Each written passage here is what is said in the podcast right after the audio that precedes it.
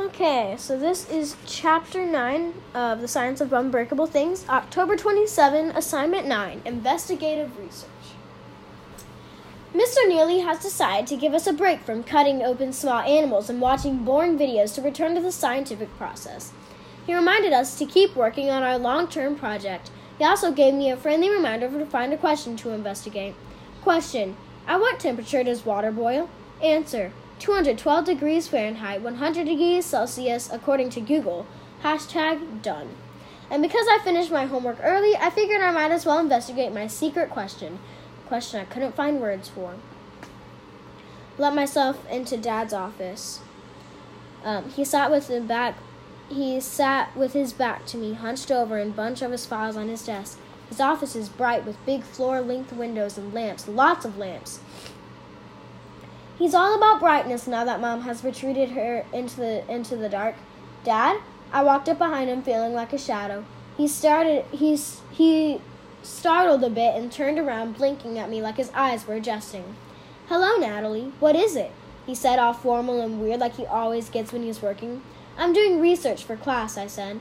He glanced down at my notebook and relaxed because he because research is where Dad's most comfortable.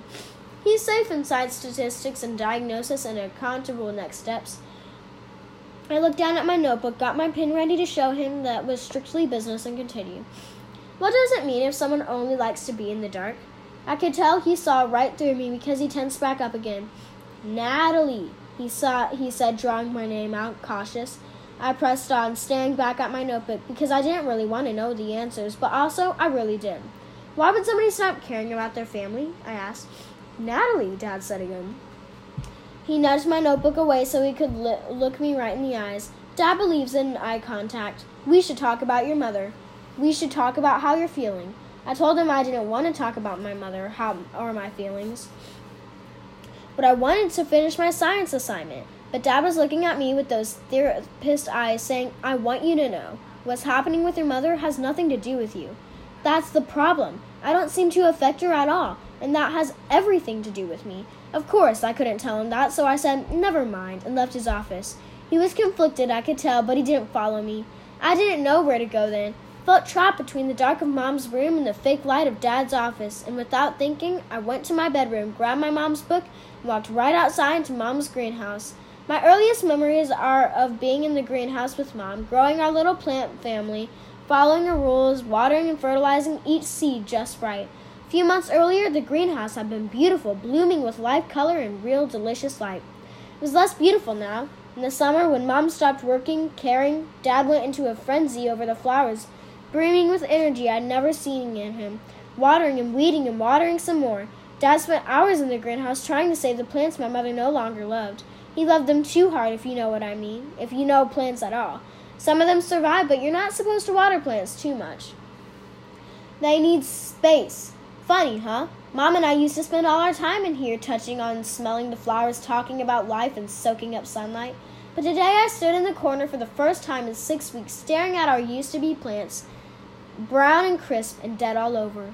In the center of the greenhouse, one tall stem stood alone, brown like all the rest of the plants. The petals had long abandoned it, but it used to be blue, a brilliant, magic kind of blue. A cobalt blue orchid, a plant with. Uh, sorry a plant with a brand new Latin name. Family Orchidaceae for orchid.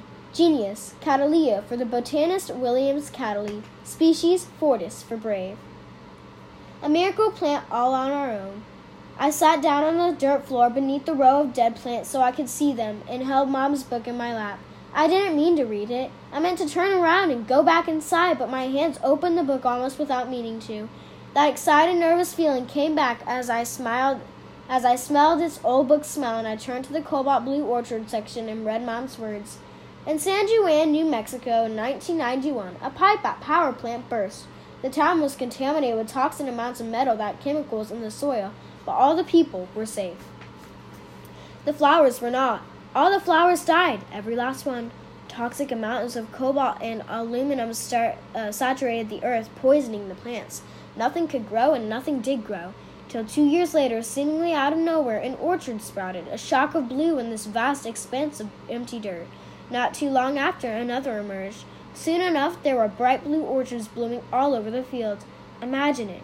Imagine driving past the field of dirt every day on your way to work, past all that nothingness, and and then one day, flowers, beautiful blue flowers everywhere. First nothing, then everything. I read on past mom's chapter on Anthraquinum, and I can't pronounce these flower words, and Anthraquinum pigments and active in transport. Past her talk of hybrids and fungus and moss. Then the sun started slipping away, and the light in the greenhouse faded. Kept expecting Dad to come find me to, to tell me to come inside for dinner, but he never came, and I kept reading.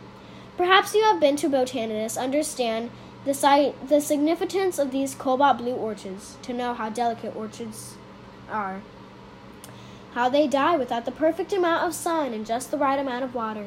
And you would have to understand the sheer impossibility of blue orchid in order to understand the miracle of these flowers, how this delicate orchid somehow sprouted when no other plant could how it sucked those toxic chemicals straight out of the earth and turned them into beauty. But I like to think that even without, um, I like to think that even without knowing the 90 gritty of how plants work, all you have to do is stand in the middle of that shocking blue field to know that this science is is most miraculous. It's most magical. Mom was the one who believed in the flower and all it could do. She told stories a million times how everyone was shocked and amazed by the color, how all the other botanists studied the blueness, but Mom said, wait, there's more. There was a magic in living through the chemical poison, and Mom was the first one to realize it. For those of you who haven't spent your whole life a botanist, mother, orchids don't grow blue in nature. You can dye them blue, but they don't grow that way. And then disaster happened and orchids started growing, sucking up the processed chemicals from us. And just like that, blue orchid, Ta-da! Magic. Science. Miracle. And while Mom and Miss Meanser studied the cobalt blue orchid in their lab, Mom and I kept on kept our own orchard in the greenhouse. We nurtured it and cared for it and loved it. We kept it safe. And now it's dead. My mother, the one who once wrote about science and magic and miracles, let it die. I felt that whirring, sparkling feeling in my chest again. An idea was starting to click into place. Because even though our orchard was dead, there was still that vast, beautiful field of blue all the way in New Mexico, full of miracles and hope. Maybe Mom just needed to be reminded that. Maybe she'd forgotten.